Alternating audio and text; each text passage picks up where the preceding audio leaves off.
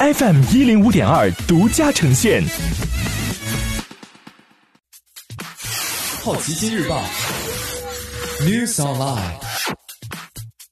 本节目由好奇心日报和喜马拉雅联合出品。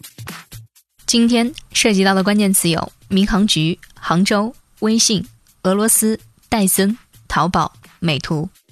民航局限制出入境航班，每家公司一国最多一周飞一班。中国民航局发布通知，自三月二十九号起取消绝大部分跨境航班。航空业严重依赖规模，任何两国间的航班基本都集中在不到两位数的公司手上。根据民航局自己的评估，每周从海外入境的航班将下降至一百三十班左右，航空入境旅客将从目前每日二点五万人降低至五千人左右。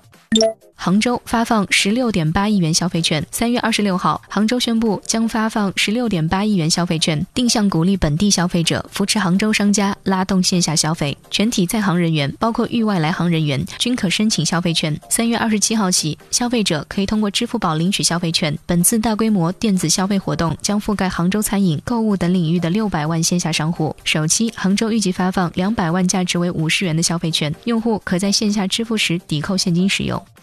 微信支付开通部分用户的分期支付功能。综合其他媒体的报道，微信支付的分期支付叫分付，和微粒贷合作，会在用户选择支付方式的时候跳出，点选就开始分期并计息，借一天算一天。相比之下，支付宝花呗有一个月以上的免息期。今天也不能错过的其他新闻有：G20 将启动五万亿美元计划提振经济；俄罗斯停飞所有国际航班。戴森也开始制造呼吸机。淘宝发布特价版 App。